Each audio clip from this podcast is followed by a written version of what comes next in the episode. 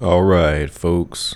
Welcome to the Monsters, Madness, and Magic podcast. I'm your host, Justin, here with a quick word before we dive in. Also, just a disclaimer in case you missed the last few episodes, this was recorded prior to the strike. Anyway, in this episode, I chat with writer and director Tommy Lee Wallace about the birth of the Halloween franchise, crafting the shape mask, Fright Night 2, Life After Death, his investigations into the legend of the Bell Witch, and more. As always, thank you for listening. And if you'd like to help the show grow, please leave us a review wherever you're listening to the podcast. Anyway, without further ado, here you go.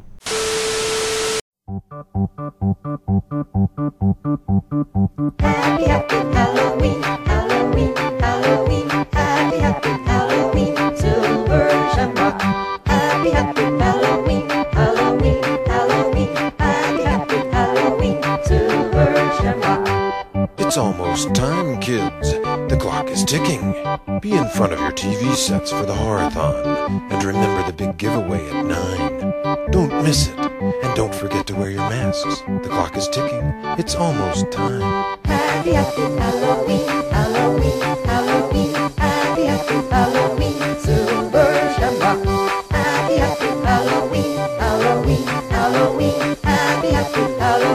Silver shamrock. Greetings,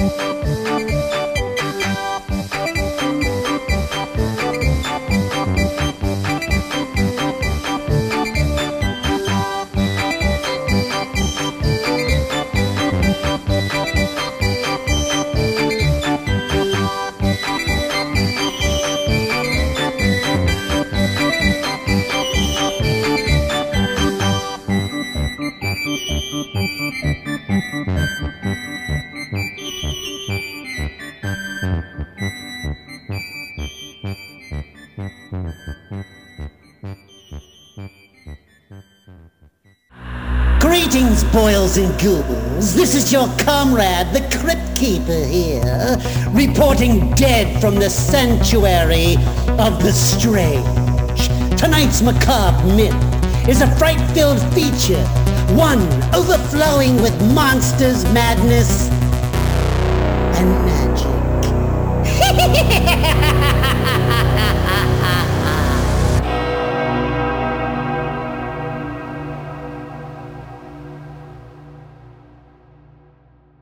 Take us back in time. You're a youngster. Are you a book reader, fort builder, troublemaker, or all the above? All the above, especially comic books. I guess my first real favorite book, a huge volume of both Tom Sawyer and Huckleberry Finn that my grandma gave me, and my father used to read to me before bedtime out of that book. So I think uh, Mark Twain taught me how to read. Then uh, comic books, uh, and not so much superhero books, but uh, stuff like Uncle Scrooge and Donald Duck comics. Those adventures that Donald and Uncle Scrooge and Huey, Dewey, and Louie went on really formulated a lot of my childhood. It really stimulated my imagination. So that was the beginnings. Fort building, you bet, everywhere. Whereabouts in Kentucky did you grow up? Bowling Green, home of Western Kentucky University. That college campus was kind of my playground, and uh, also John Carpenter's as well. He grew up in a cabin that uh, his father was on the faculty. He grew up literally on the campus. I grew up a short walk away, and we became aware of each other as children. We were in the same school, which was a teacher's training school on campus. He was a year older, so we didn't really get close until we became teenagers, but we were aware of each other throughout our childhoods. I had no idea that John Carpenter was from Kentucky till you just mentioned that. Yep, he grew up same town, small town. I lived on my bicycle and got all over the town, and uh, it was a good place to grow up. So, Tommy, what about your parents? Were either of them artistically inclined or were they involved in the business at all? No, no, not really. They were musically inclined, uh, you know, members of their choir, and got me involved in music early, piano lessons and so forth. But uh, no, they, they weren't part of the entertainment business at all. Gotcha. So you played piano. Did you ever, you know, did you ever join any bands or anything like that? Actually, uh, from our school was so small, you were invited to join the orchestra as a fourth grade, which I did on trombone. Like every other kid my age, in the age of Joan Baez and the Beatles, I picked up a guitar at some point and started learning how to play. And then John and I formed a band when we were teenagers called the Kaleidoscope Rock and Roll Band, and we played a gigged around our part of Kentucky, playing you know mostly for uh, high school dances or fraternity and sorority parties. Yeah, that was it was good fun.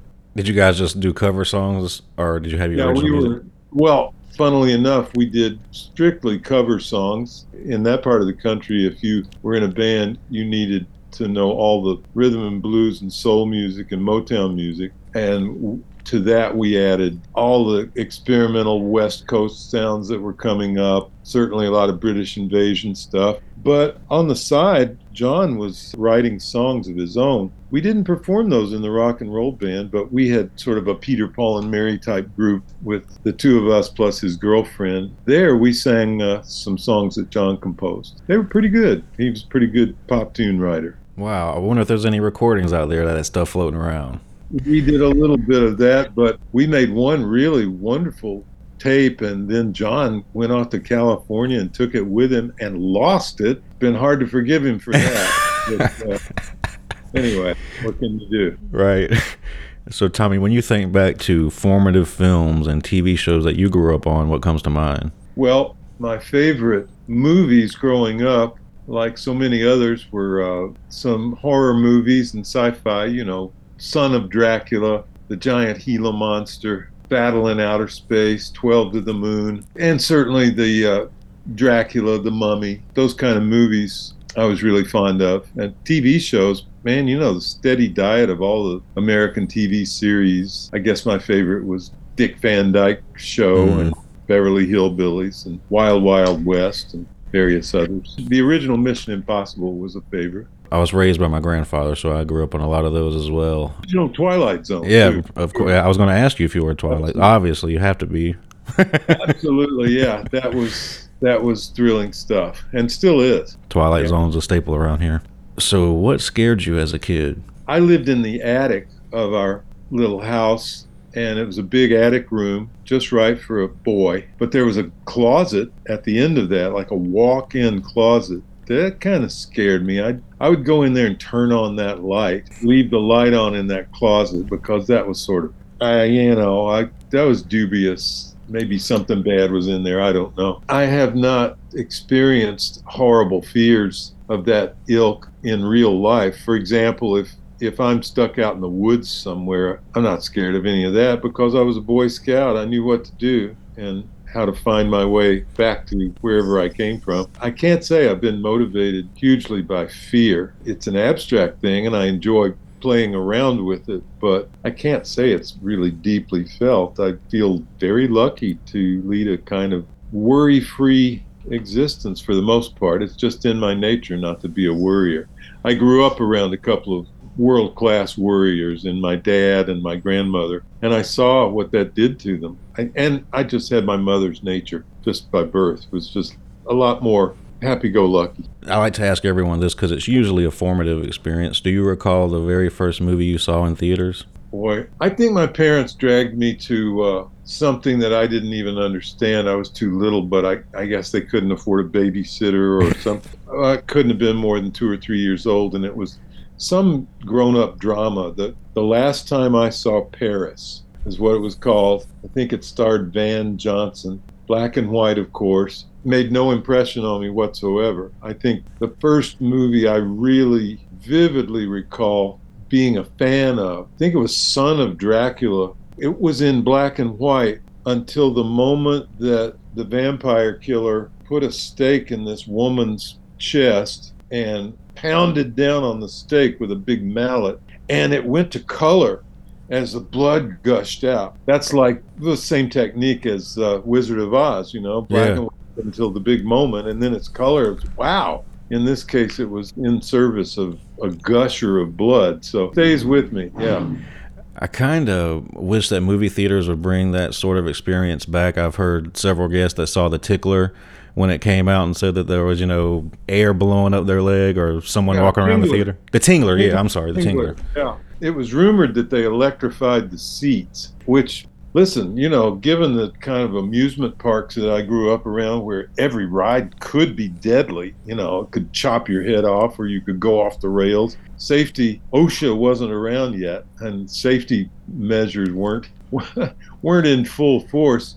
So it could be that they electrified the seats to, because I remember the Tingler. It was uh, this thing that got in your backbone and went up your spine or something like that. Yeah, it wouldn't surprise me at all if they electrified the seats. I just like I think that adds to the experience. I can remember, you know, I grew up in the late 80s, early 90s. I can remember going to see Scream and someone that worked at the theater dressing up as Ghostface and just walking around the aisles, but I don't think sure, sure. Yeah. Alan Arkin died just a few days ago, and some people don't recall, but he was one of the great movie villains in a picture called Wait Until Dark, which starred Audrey Hepburn as a blind woman. And a really terrifying scene in that is when they're trapped. Uh, she's trapped in an apartment with this guy, and she can't see him, but she knows he's there. And he's kind of toying with her, and she turns the tables because she turns out the light so that he's just as blind as she is. Mm, And in that moment, when she did that, they turned out every light in the theater. Usually there's kind of little safety lights and exit signs and things. They turned it all out so the theater itself went super dark. I, I'm with you. The more the more of that sort of thing, the better. Right. Why not just add to the atmosphere? So, what was the ultimate catalyst for you going from Kentucky to LA? Well, John had always known since he was about nine years old. He was, in his mind, he was very sophisticated about how movies were made. I didn't even know what a film director was or that there was such a job. I, you know, like so many others, I just fig- just didn't think about, you know, people think that people like bring the camera and set it up and make up the actors, make up the lines, and sort of naive vo- version of how movies get made. Well, John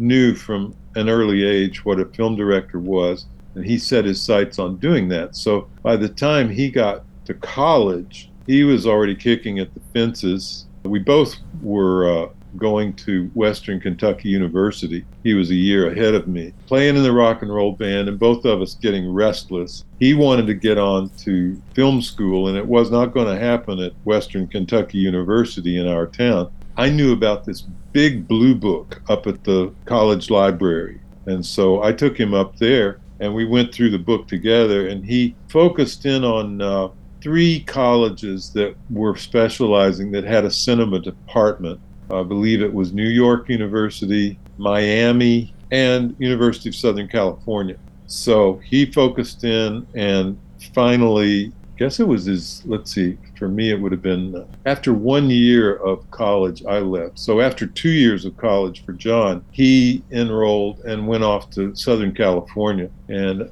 when I left that town, I uh, was also very interested in the arts. So I discovered I was I didn't know it, but I was mad about graphic design. That was another thing I didn't know was a thing until I discovered that they taught that in school design work about various kinds interior design, graphic design, industrial design. And I thought, oh, hey, that's right up my alley. I think I'll do that. So I went off to Ohio University and studied graphic design. John and I corresponded. Back then it was all snail mail. But man, the letters he was writing was like, oh, I went to Sunset Boulevard last night and was walking along and stuck my head in one of the clubs, and there Buffalo Springfield was playing, or the Doors were playing. It was like, oh, wow. I was getting excited about what was going on out there. But the tug for me, to finally answer your question, the tug for me was between New York, where all the hotshot designers were, like Milton Glaser and Seymour Chwast, Pushpin Studios, Peter Max, it was exploding with great poster art and album cover art, big 12 by 12 record albums. I was either going to do that or I was starting to think about going to the West Coast myself, where John was, because man, he was painting a picture place and just talking about how cool it was. So, spring break, just before I graduated, I took my portfolio, which was pretty good. A lot of graphic design stuff, a lot of exciting visuals, and I took it with me and a girlfriend and a friend and her car. We zoomed out to uh, Los Angeles on spring break to visit John and to go down to USC. And I showed the uh, animation department my portfolio, and the teacher liked it a lot and accepted me. And so I got accepted into their graduate program in cinema. And so after uh, that summer, off I went to California, decided to uh, get involved in the movies. Well, obviously your film career took off from there, but have you did you completely shelve graphic design? Have you touched that? Since? No, no, it, it stayed with me Okay. all. Everywhere I went. First thing I, I found when I got to USC was an art department that had some silk screens. I was doing posters for like uh, I was just it wasn't even much of a paying job. I think you know I'd get like 30 bucks or 50 bucks to do the poster for the local film society's screening of a bunch of Buñuel films or things like that. I was still doing graphics and continued certainly in the work I did with John on his early films. Uh, being a graphic designer came in handy every day. So Yeah. it was more just a logical progression that I brought along with me. I use it all the time, even even to this day. I uh, well, here's I put this uh, book out recently. It's about Halloween three, and there on the back you can see that H3 logo. That's one of my graphic design pieces. I stayed with it. You know, brand new book. Here, right there. All You right. can Well, you just sold a copy. you can take a picture of that, or you can probably, I think you can get it on Amazon as well. All right. I'll post it in the description of this. Called Halloween 3 Where the Hell is Michael Myers? You know, the title kind of says it all. According to the almighty IMDb, you and John's first project together was Dark Star. Well, it was John and Dan O'Bannon's project, and I came along. They were kind of one foot out the door of USC as I was one foot in the door. It was exciting to just help them finish their first. They finished the student film for about 10 seconds. It was a student film. And then they immediately started expanding it into a feature. That was fun. It was still student filmmaking style and scotch tape and chewing gum and working out the trunk of your car on the weekend. But that was a thrilling experience. That was as good as film school in terms of learning how to do filmmaking. In the trenches, essentially, yeah. Absolutely. I was basically Dan's right hand man, building sets, doing graphics, anything that helped the cause. I, I built the elevator shaft. I don't know if you know the movie, but just inventing things. There's this funky keyboard instrument with lots of bottles of water that one of the astronauts plays on as a as a diversion. I invented that thing. And, uh, on a student film, you probably know this yourself. You know, you got three or four people doing everything. Not a lot of crew, big crew kind of work, but just three or four people doing everything. And Dark Star got put together more or less that way. That led to a long time collaboration, obviously, between you and John. So, when did you first hear about Halloween, and how did the pro- you remember the project coming together? Well, John called me at some point and said, "Looks like there's this movie." In between there, of course, after Dark Star, the first feature, real feature with a real shooting schedule was Assault on Precinct 13. And on that film, John asked me to be the art director and do the sets for what was a the movie was going to be mostly on a big master set. So he needed somebody to come up with that. That job fell to me. And then in post production being accustomed to following a movie all the way to the end i went to see john in the cutting room. He was cutting his own footage which is a challenge for a director. But low budget movie can't afford an editor full time so he was doing it himself and looked kind of lonely in there. And i said hey give me a job. Let, let me help you finish this thing. And he said, Well, can you cut sound effects? And this is sure, why not?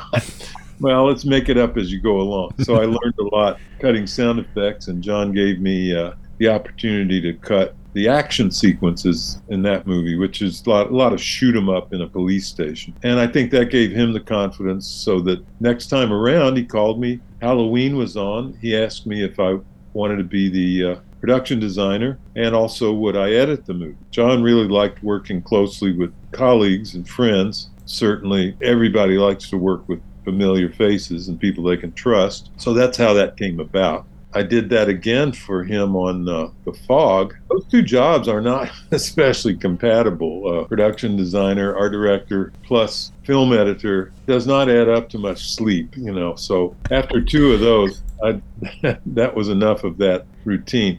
But that was truly my uh, extension of my film education was those movies pretty much become common knowledge to horror fans that you helped create the Myers mask, or at least you know the look of it, how he ended up looking on screen. How did you dis- decide on that? Well, I I didn't help create it. I did. Right, right, right. I did completely adapt a uh, Captain Kirk mask and turned it into to what people call Michael Myers, but in fact the script didn't call it that. Called him the Shape. Only uh, referred to Michael Myers when the mask came off, and it was an actor doing the part for that one scene. Yeah, I invented the shape mask. It's one of those circumstances where you're working with a shoestring budget, just have almost no money to work with. So there was no question of doing what you would do if you had enough time and money, which is okay, sculpt a face, sculpt a mask, do a mold, prototype, try it out, modify it, blah, blah, blah. No, I had to go out, go shopping, find a likely blank face type mask because that's what the script was asking for, and uh, adapt it in some way. So that's what I did. Obviously, Tommy, you don't have superpowers. You can't see into the future at this time, but now a mask that you created is pretty much the most popular mask in the world. It's on shelves. It's pretty much the face of Halloween. How does that feel for you?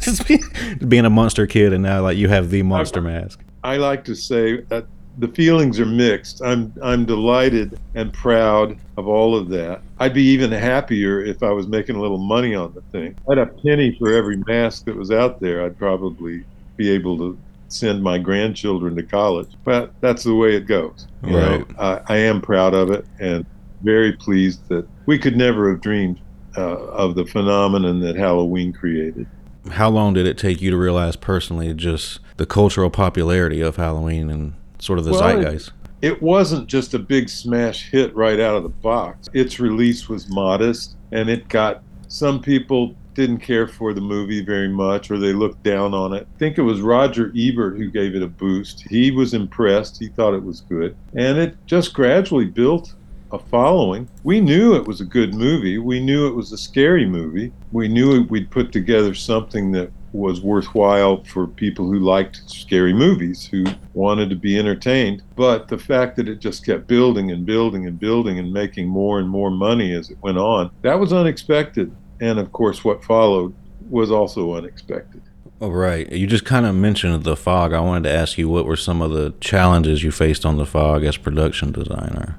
Well, it's funny that you ask that, and it's a good question because Halloween and the Fog consisted of virtually the identical crew from top to bottom, up and down the line. Almost every department was the same. So, after such a success as Halloween, and although it was hard work, Halloween came together smoothly. You know, it was really a dream situation uh, although it did flay the skin off of everyone's back because make a movie on $300,000, you're having to cut every corner and get lucky and work like a, a crazy person to bring it off. So you turn around and say, wait, we've got three times as much money, about a million dollars to go make the fog. Ah, cool. this should be a dream because three times as much money, same people, guaranteed success, right? No, wrong that movie was so hard to bring off. It was so much more complicated than Halloween. And when we finally did, you know, get the footage in the can, go into the cutting room, the first day I was in there cutting an ordinary scene from like a medium shot to a close up, the cut bumped. It didn't quite work. And I couldn't I couldn't understand why. I was like, wait a minute, this is this doesn't make any sense. This should that cut should work. But it didn't want to. And the whole movie was a little bit like that. Things that you would think would just fall together like they had on Halloween because it cut together like butter. On the fog, everything was a struggle. And when we finally put it all together, John wrote a nice score for The Fog, and we screened it for ourselves and just a few trusted friends. Man, it just sat there. It wasn't wasn't bad and i was sitting there trying to convince myself that it would be okay but john a brave soul and a kind of a visionary, he had the guts to stand up at the end and turn around and look at everybody and say, you know what? This thing doesn't work. We're going to have to do some more work. And so what followed was like a three week period of just blinding work. I still have the calendar, the editing room calendar page from that three week period that is just it's just unbelievable what we did. We planned out a bunch of extra shooting sequences, rewriting, visuals, opticals, everything, crammed it into this tiny period. John even went and wrote a whole new score and flurry of activity, cut it back together, exhausted all of us, sleepless. Then it worked. Then it was the movie that you know, that you've seen. But it did not come easily. It was a major struggle. In regards to that first cut that you guys watched, what were the issues in your opinion? It just didn't quite have enough punch. One of the many things we did in the uh, punching it up was uh, anytime in the sequencing you see a single ghost kind of looming up through the fog like that we shot that afterwards. That's me in a ghost suit and that's john behind the camera. It was just like it came down to that. Dean in some of the reshooting dean uh, lit the set late at night. He went home. Everybody else had left. And finally it was just john and me john on the camera and me in the ghost suit kind of here's the fog machine okay fog up ready, action. Okay. Okay, take that, develop it, bring it to the cutting room, cut it in. A lot of that kind of behavior that got us to the finish line. It's just one of those things about a movie needed more of a sense of expectation. All the sequencing at the beginning of uh, these sort of poltergeist like activities happening, things in a grocery store going kablooey, and all of that was added after the fact to set up to set up what was coming. A lot of detail work of that nature that helped punch the whole thing up. The whole sequence with Adrienne on the roof of the uh, lighthouse that was added later. Built a whole nother set for that. Stuff like that, all Gotcha. along the way. That was blinding hard work. It's a testimonial to how dedicated he has always been to getting things right. I wanted to ask you, uh, Tommy, was at the second Amityville, Amityville 2, The Possession, was that your first time writing? No, I'd written quite a bit by then, but let me see. Maybe that was my first paying gig as a professional writer. I honestly can't remember what came first, but that was very early days for me as a writer. Actually, I think uh, my first paying gig as a writer was called Far From Home. It's a movie that starred uh, Drew Barrymore and Matt Frewer. Scary movie about a eerie trailer park out in the desert and a demented little kid who's killing people. But then came Amityville, and working for Dino was actually a great pleasure. When you're writing, what what's your process like? Are you a heavy one of those heavy outliners, or do you just like to go with the flow and fix it later? John would be the one who just roars in and does it without an outline. I'm more inclined to try and sneak up on it, do at least a, a modicum of outline work and planning. But you know, confronting the blank page and coming up with a full blown screenplay that's you know 100 to 115 pages any way you can get there is the final answer. Sometimes you just sit down and write. Sometimes you really work it out with somebody else or you uh, you just have to make a leap of faith because the most terrifying thing is to be sitting there and be stuck. If i've learned anything as a writer over time it's to not edit yourself prematurely Oh, if if you have an editor sitting on your shoulder saying oh i don't think that's going to work then you're dead. You have to just go ahead and stick it out there, whatever it is, how crappy it is, because what I've learned is that real writing is rewriting. The first draft doesn't matter as long as you got something on paper, then it gets easier after that. Bit of advice I like, I don't know who said it was that you could always edit a bad page but not a blank page. You're right. That's a way to, an excellent way to put it. So I'll get a chase with pitchforks if I don't touch on season of the witch, Tommy. It's such a classic, and I've always wanted to ask about your choice to take that risk with the franchise and go the route that you did with the film, which I think paid off in time. Well, probably you probably already know that I was briefly the director of Halloween 2. When uh, Halloween 2 popped up, I was kind of the logical choice for directing because John was not interested in directing it at all. So it was probably going to come from within the family. That meant me or possibly Debra Hill, producer, or maybe maybe Dean Cundey, the director of photography. Anyway, I got the nod, and I was uh, kind of getting lined up to what it was going to be. I was stumping for a five years later type sequel. I thought that would have rendered an effective story. And in fact, my ideas about that were realized later in H2O. That idea being okay, this damaged person, Laurie Strode, finally, five years later, plucks up the courage to go off to college at a really protected institution. And it's it's maximum security, but that turns out not only to protect her, to but to be a prison inside of which the shape, you know, wreaks havoc. It was a good idea, and uh, they used it well on H2O. Instead, John and Debra decided to go with a five minutes later sequel, which in the intervening time between Halloween and Halloween 2, a lot of horror movies got made. It, it didn't happen right away. A year or two went by. And in that time, you had Friday the 13th and a hundred others. And there was a kind of arms race of violence and gore that uh, John was well aware of. So when he wrote Halloween 2, uh, he threw all that in. And it was, to me, the antithesis of Halloween, which was virtually bloodless. It did all of its magic a different way, a more classic way, with suspense and expectation and manipulating the audience in various ways. And humor, too. Which Some would say the right way. you said it. Uh, the Gore Fest was of no interest to me whatsoever. So when John turned in the script, I hated it. I just didn't like it at all and didn't see how I could bring anything to it. I could have done it, but I would have been kind of faking it, and that wouldn't have been fair to them. They needed Right. a director who would be really super enthusiastic and do it do it well. So I said no and didn't feel like the right way to start off my directing career. And I was very gratified when they returned to me uh, and invited me to do Halloween 3. Uh, It, being all new, all different, something experimental, I was delighted. I was delighted to be called back into the fold because those are friends after all. And uh, I knew that, especially because Dean Cundey and that crew would be along, that it was likely that to be successful, had a good shot at something really interesting. And to be sure, uh, Nigel Kneale turned in a really wonderful script. It needed a lot of work, which it turned out he was unwilling to do. So that John wound up rewriting Nigel, and then I wound up rewriting John. John never claimed credit for it, and Nigel took his name off of it. So I wound up with writing credit on a basically a three writer script.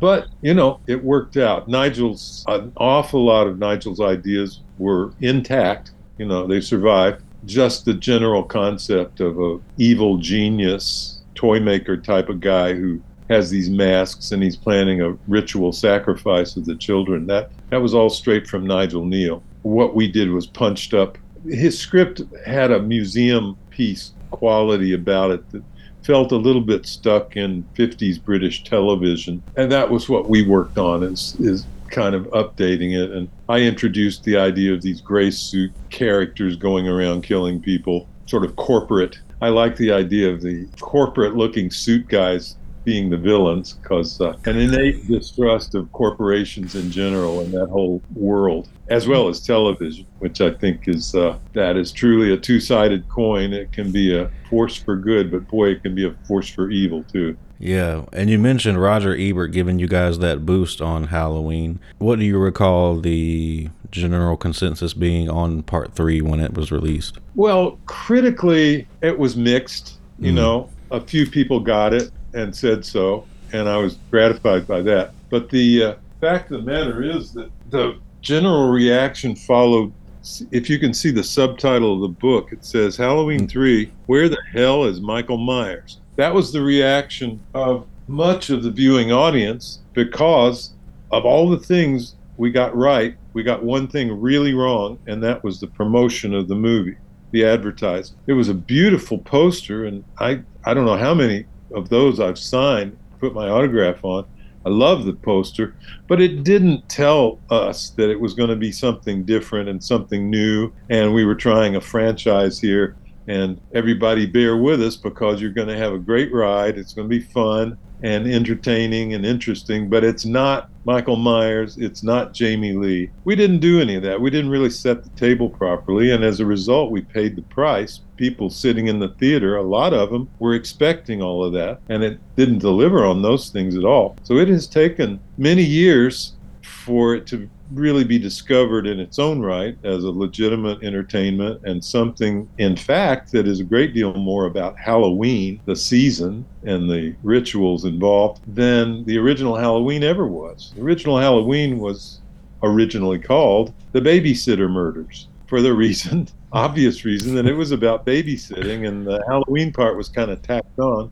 Right. And that was clever and that was good. But we really talked about Halloween. And I think that's one reason it's become so popular is people love to show it part of their annual Halloween ritual. there's always uh you know there's the slasher aspect of like you said friday the 13th and the subsequent halloweens but for me personally what i've always loved about halloween is the occult ritualistic witchcraft aspect and that's why i loved halloween 3 it was just so more my style of halloween stuff Thank you. Debra Hill, I think, had the original elevator pitch on Halloween 3. She and John had, after Halloween 1 and Halloween 2, they had had enough of the shape and the knife and Jamie Lee and babysitting and all that. So they were ready to try something new.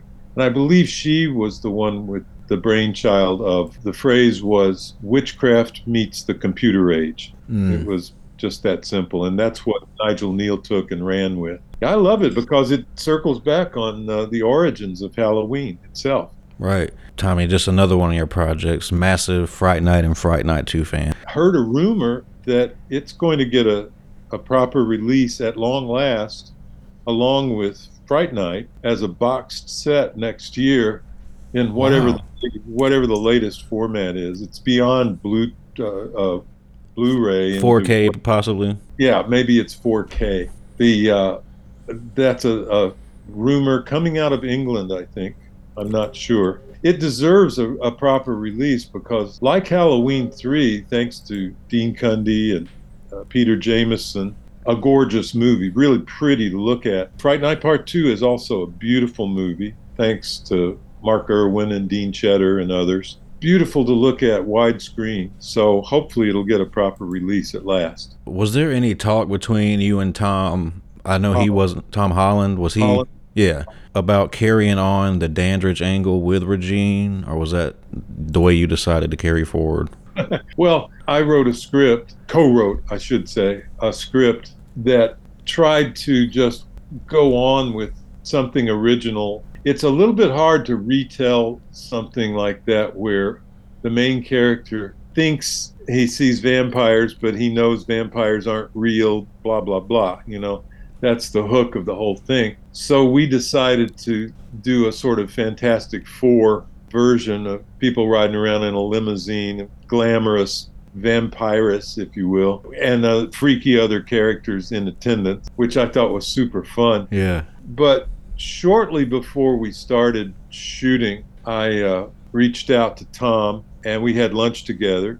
And I just wanted to touch base with him, you could say, in the way of passing a torch. It was, a, you know, he didn't give me any great secrets about anything. Uh, other than to say, you know, what what had been on his mind coming up with the original idea and what he thought was important about the whole thing. It was just a pleasant lunch, and it, uh, he he wasn't involved at all in the uh, Right. day to day or the uh, the writing of the script or any of that. Good guy. Enjoyed talking with him.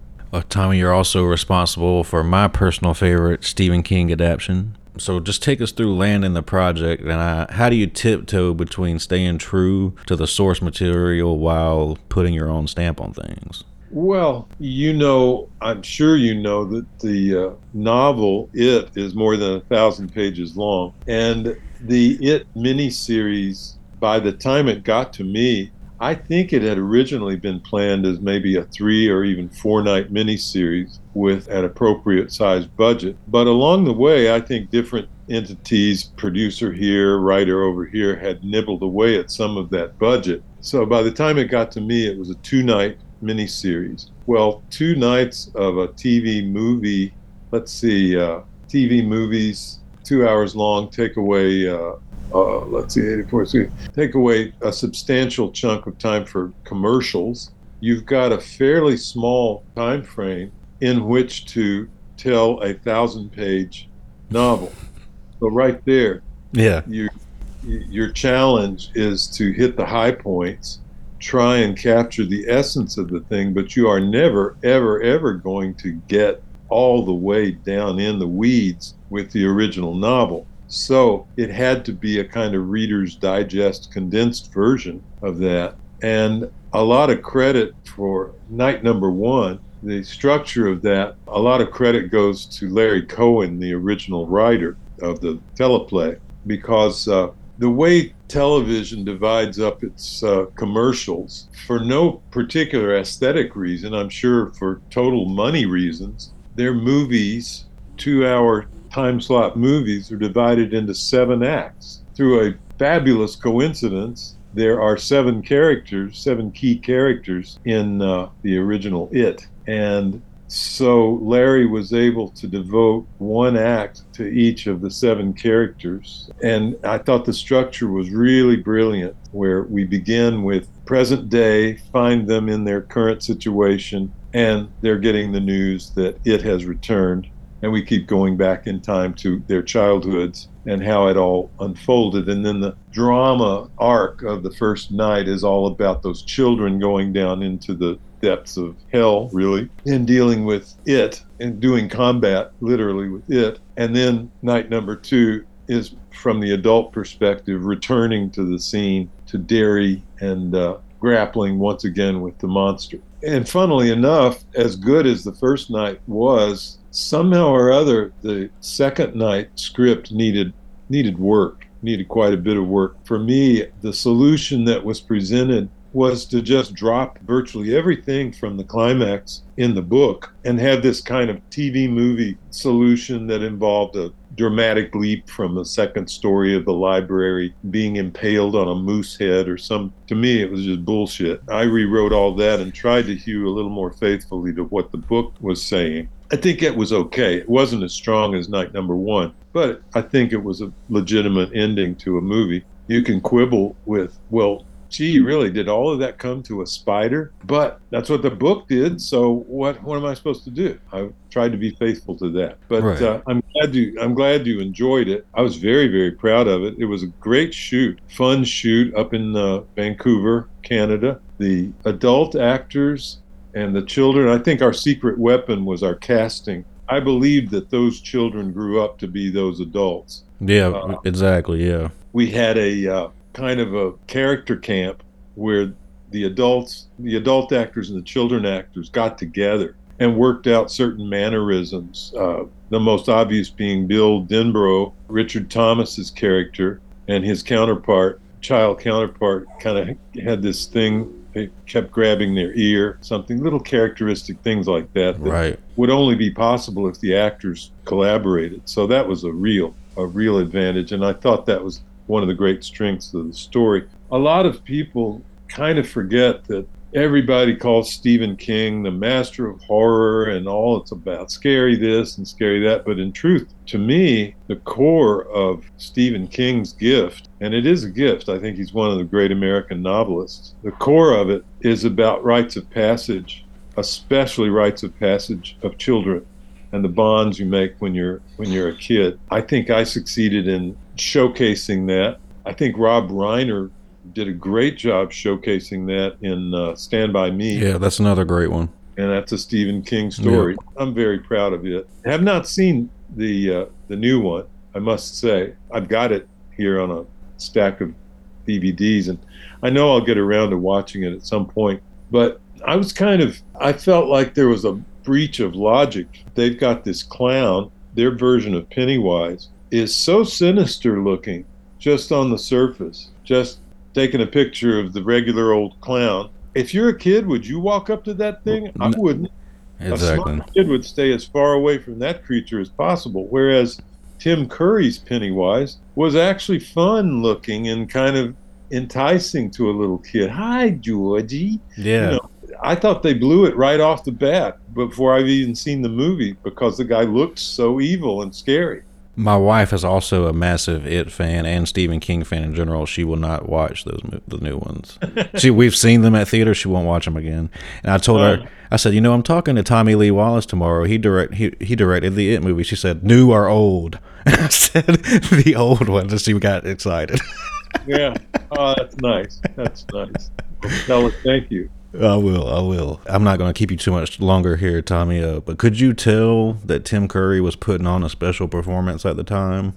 Oh yes, he, you know he is a consummate professional. Bless his heart, he had a stroke. By the way, he still has bravely shown up at uh, some of these cons to do autographs, and uh, just the idea that he gets up and makes a showing is uh, an act of great courage. He was endlessly inventive. He had actually the original Pennywise design I had done uh, with the uh, production designer we had invented this big bulbous forehead and we had a chin extension and we had cheekbone extensions. And tim didn't like that. He he had been uh, i guess it was i can't remember what the movie was before that that uh, he'd been covered so much in makeup it might as well have been joe blow under there he didn't want to wear all that stuff. But he was, you know, he gamely agreed to put it on once and we played with it. He looked really wild, but in the end,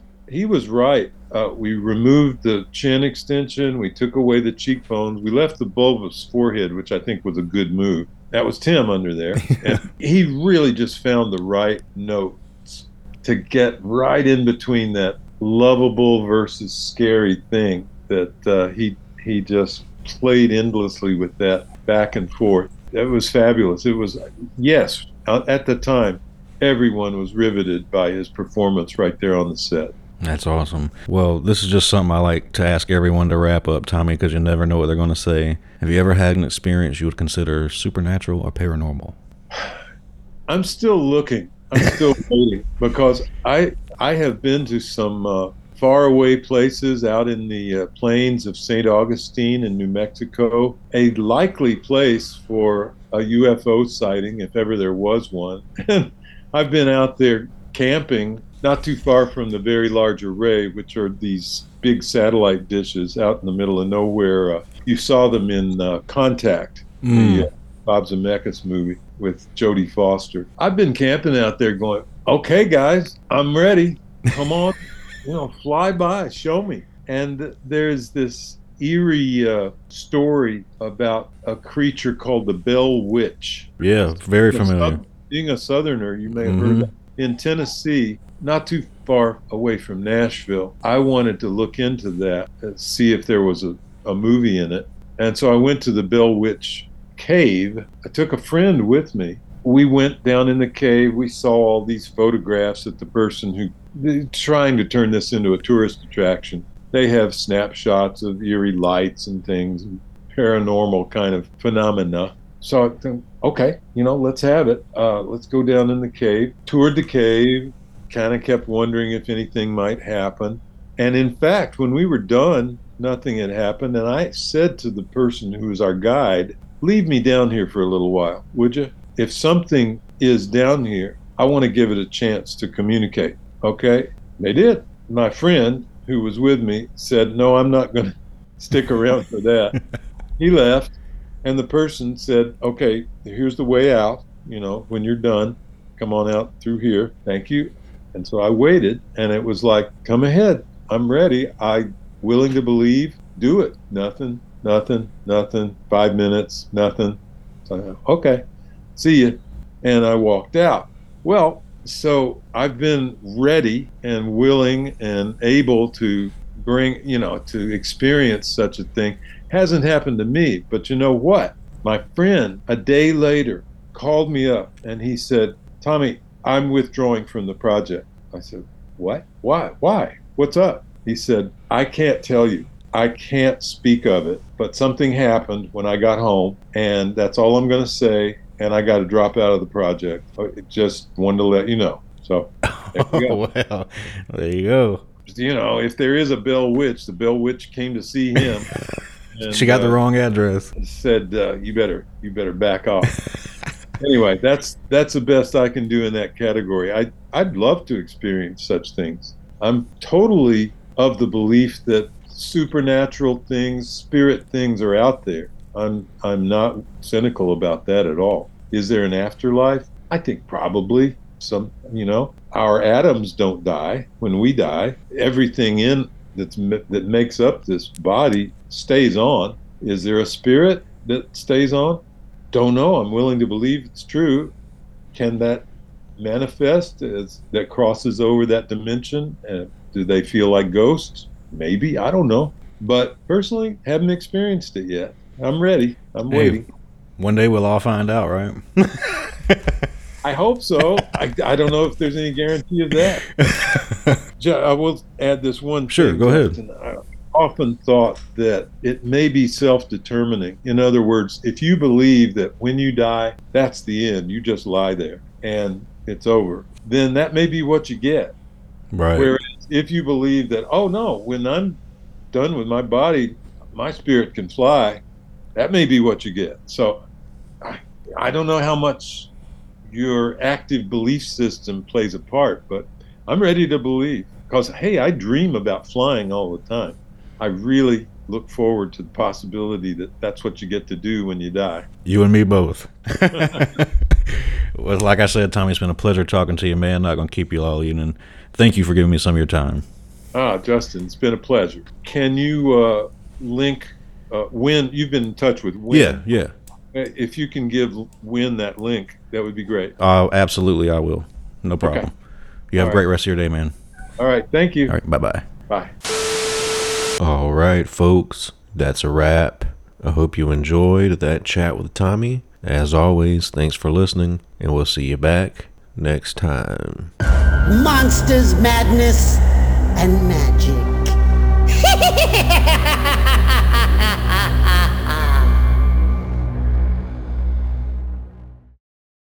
Welcome to the night. You think you know Night Demon?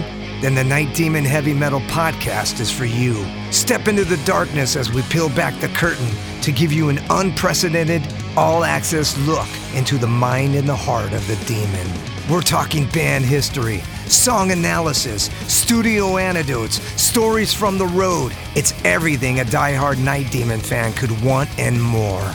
This is the only place to learn the inside scoop, the deep dive trivia, the untold tales from the band members themselves and those closest to the Night Demon story.